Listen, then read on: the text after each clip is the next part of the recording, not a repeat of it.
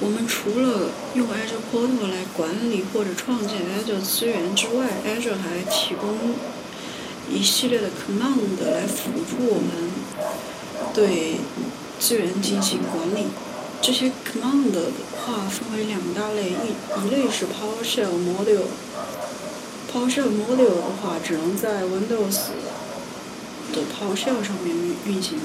另一类是 Azure Command Line Interface，简称 Azure Dash ccl i，azure CLI 的这些 command 是跨平台的。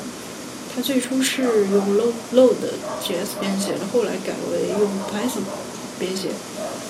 那好处就是好好处显而易见，也就是好处显而易见，不不再局局限于 Windows 平台，在所有的平台上面都可以运行。那我们可以用这些 command 来做什么呢？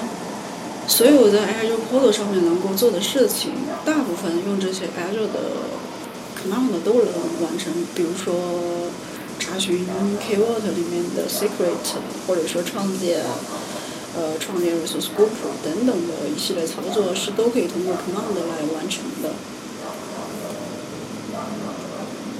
Azure 除除了提供 command 来辅助我们对资源进进行管理之外，Azure 还提供一种特殊的 template，叫 ARM template。ARM template 是 Azure Resource Manager 的缩写。